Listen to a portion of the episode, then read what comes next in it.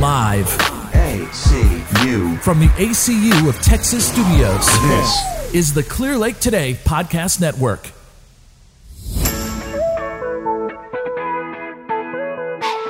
Twelve questions for the Galveston mayoral candidates.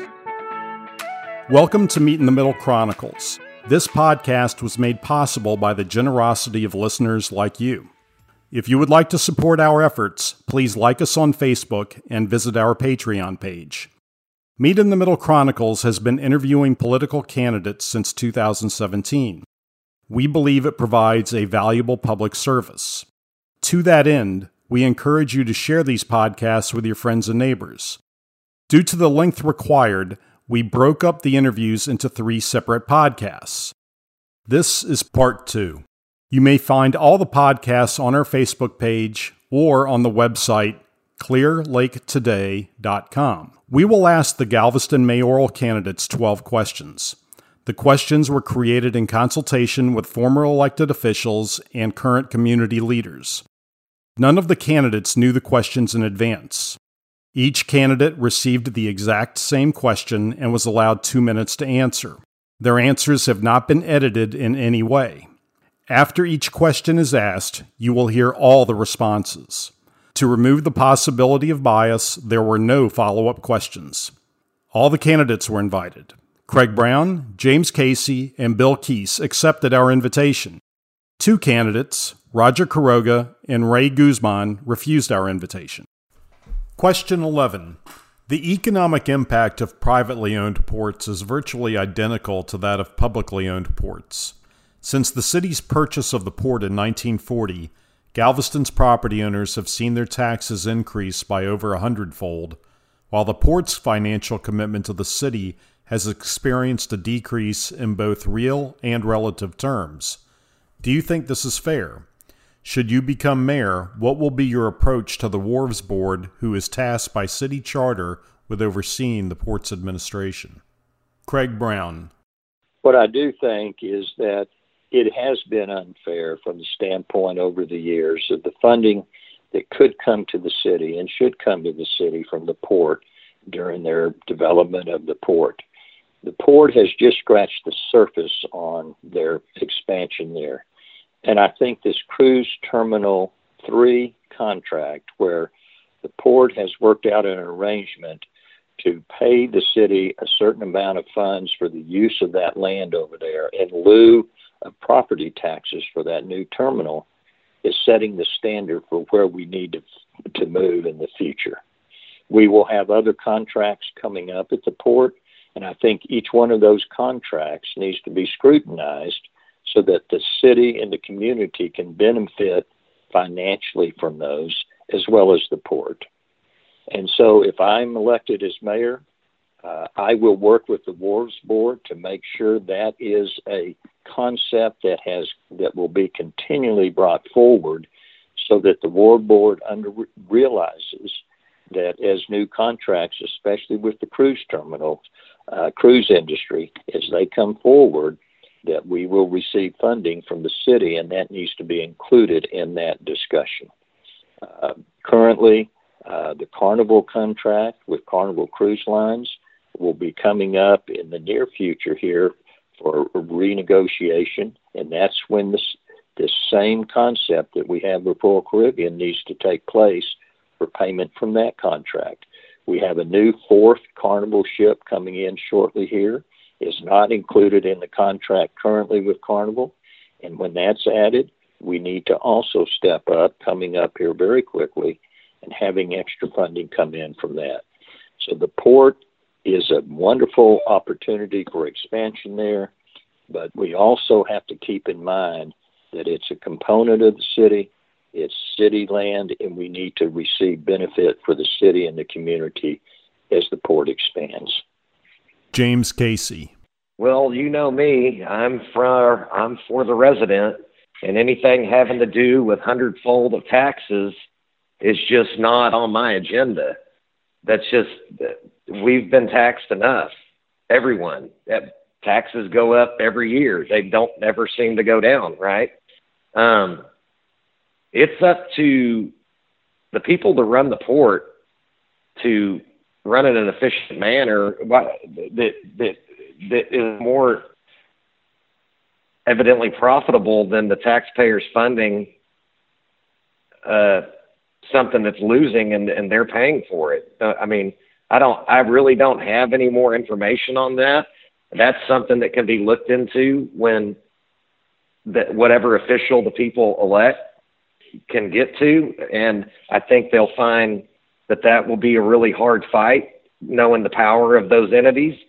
And uh, I think they put enough people together that uh, have common sense, they can probably figure out some sort of an agreement on that.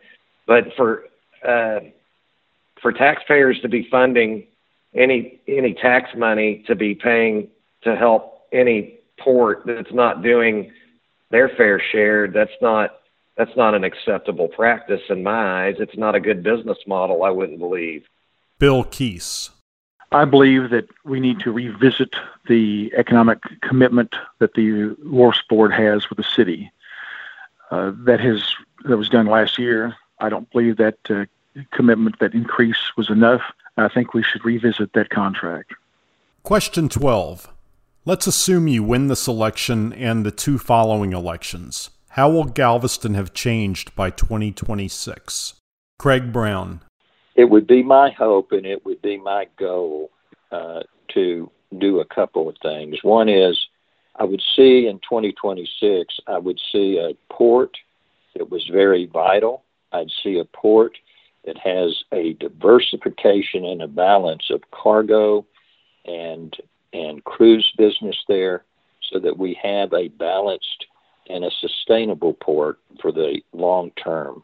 I would see also uh, development on Pelican Island, and I would look to see uh, the Port of Galveston working with the Port of Houston in some manner to utilize that 1,200 acres on Pelican Island for the betterment of this community and as a tax resource for development over there. We would see a brand new bridge that would be going to Pelican Island we would see our infrastructure getting better and better, uh, and we would see also a concerted effort to put emphasis on drainage in this on this on this island here. We would have a system of drainage, a master plan of drainage, and possibly would include pump systems that would make sure that our drainage and our storm drains uh, do drain adequately. We would have a thriving tourism business, but we would also keep in mind that the tourism business would benefit in many ways the community so that we maintain the quality of life and maintain that balance of quality of life for the citizens as well as for our visitors here.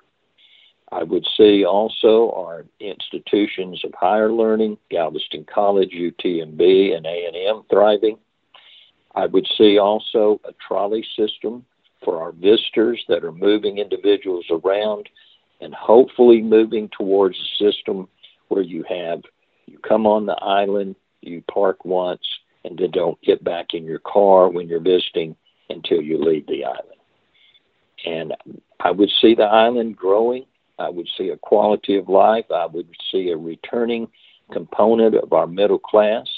And I would see an increase of that middle class or workforce housing on the island. James Casey. If James Casey wins this election and more, my vision would be that the crime, the drug abuse, uh, the people that go to work every day and come home to their households won't find them broken into or burglarized when they leave their car out front, it will not be burglarized. We'll have citizens that take care of one another because what we will try to achieve is to not segregate us, but to bring us together as one people, one one island life, and and restore a sense of camaraderie and friendship among even the rich to the poorest on this island, black, white, Hispanic, all races, all classes and and and sit down and and have common goals and let's get the people's work of the drainage, the street issues, the potholes, the traffic, Let's try to get it. We can't say that we're going to 100% get it done, but we can try every day to do the people's work. And if the people elect someone that has straight talk and common sense, and we want to build infrastructure, you need to have a solid foundation to do so. But as of today, we can't seem to figure out how to get Broadway and Harborside not to drain. That will be on one of my first agendas is to try to get thoroughfares from flooding where our kids don't have to walk with their shoes off in the Ball High School so that they don't have wet shoes and socks so they can get an education. Uh, people that would uh, commonly not speak to one another, which your neighbors need to have more common sense and talk to one another and get more involved. I'm hoping to bring this city more together and not divide us further through large money entities and families with big historical money names that buy and win elections and absolutely do nothing. And mayors that have been mayors that do come back and try to be mayor again. I'm kind of the old boy that says you've had your turn at the bat and it's time for real progress and change to be made because we have significant problems. And one of the problems we have is that we're not together because if we're together, we will never be broken. Bill Keese. I believe that as serving as your mayor for six years, we will see a big difference in the way we approach issues in Galveston. We need to come together, all work together, eliminate the silos we have on the island, get people working together and finding commonality, push forward to a brighter future, address our problems and our challenges, not only with uh, from within the island, but to expand, extend outside the island and look for assistance from uh, Austin and Washington D.C. to help solve some of our critical problems of, uh, uh, that are so expensive to, to, solve ourselves. I think we can do that. I think once we reach the 50,000 mark in the census, a new world will open up for us, and uh, our infrastructure will be stronger. Our balance between tourism and the quality of life for residents on the island will be better and I believe that the that we will have an increase in businesses and industries on the island. Each candidate will now have one minute to convince the listeners to vote for them. Craig Brown. It would be my hope and it would be my goal uh, to do a couple of things. One is I would see in 2026, I would see a port that was very vital. I'd see a port that has a diversification and a balance of cargo and and cruise business there so that we have a balanced and a sustainable port for the long term. I would see also uh, development on Pelican Island, and I would look to see uh, the Port of Galveston working with the Port of Houston in some manner to utilize that 1,200 acres on Pelican Island for the betterment of this community and as a tax resource for development over there we would see a brand new bridge that would be going to Pelican Island. We would see our infrastructure getting better and better. Uh, and we would see also a concerted effort to put emphasis on drainage in this on this on this island here. We would have a system of drainage, a master plan of drainage, and possibly would include pump systems that would make sure that our drainage and our storm drains uh, do drain adequately. We would have a thriving tourism business, but we would also keep in mind that the tourism business would benefit in many ways the community so that we maintain the quality of life and maintain that balance of quality of life for the citizens as well as for our visitors here. I would see also our institutions of higher learning, Galveston College, UTMB, and A&M thriving. I would see also a trolley system for our visitors that are moving individuals around and hopefully moving towards a system where you have you come on the island, you park once, and then don't get back in your car when you're visiting until you leave the island. And I would see the island growing I would see a quality of life. I would see a returning component of our middle class, and I would see an increase of that middle class or workforce housing on the island. James Casey. My name is James Casey, a family man, a hardworking businessman that is literally here to do your work, the people's work. They may say that the charter says that I will be a figurehead with a vote on city council, but I will set that agenda and that g- agenda will be set by your voice. If you're tired of being sick and tired and you wake up every morning and you have something to say that needs to be changed, well, your change is here today and I need you to vote for me and you will be heard. Bill Keese. To all the listeners out there, um, I would urge you to look at my experience. I have served in the Texas legislature. I have worked in Washington, D.C. for 28 years. I know the systems very well, and I can use that to benefit the people of Galveston. I also have an extensive business background and understand uh, the relationship that that brings to the table. I believe that I am the most qualified person to run for Galveston's mayor, and that in so doing, you will have my total commitment 24 7. This concludes part three of our questions for the Galveston mayoral candidates. All three parts can be found on our Facebook page or on clearlaketoday.com. Sam Collins and I would like to personally thank Craig Brown, James Casey, and Bill Keese for participating. This podcast production of Meet in the Middle Chronicles was made possible by the generosity of listeners like you. If you would like to support our efforts, please like us on Facebook and visit our Patreon page. And remember, please vote.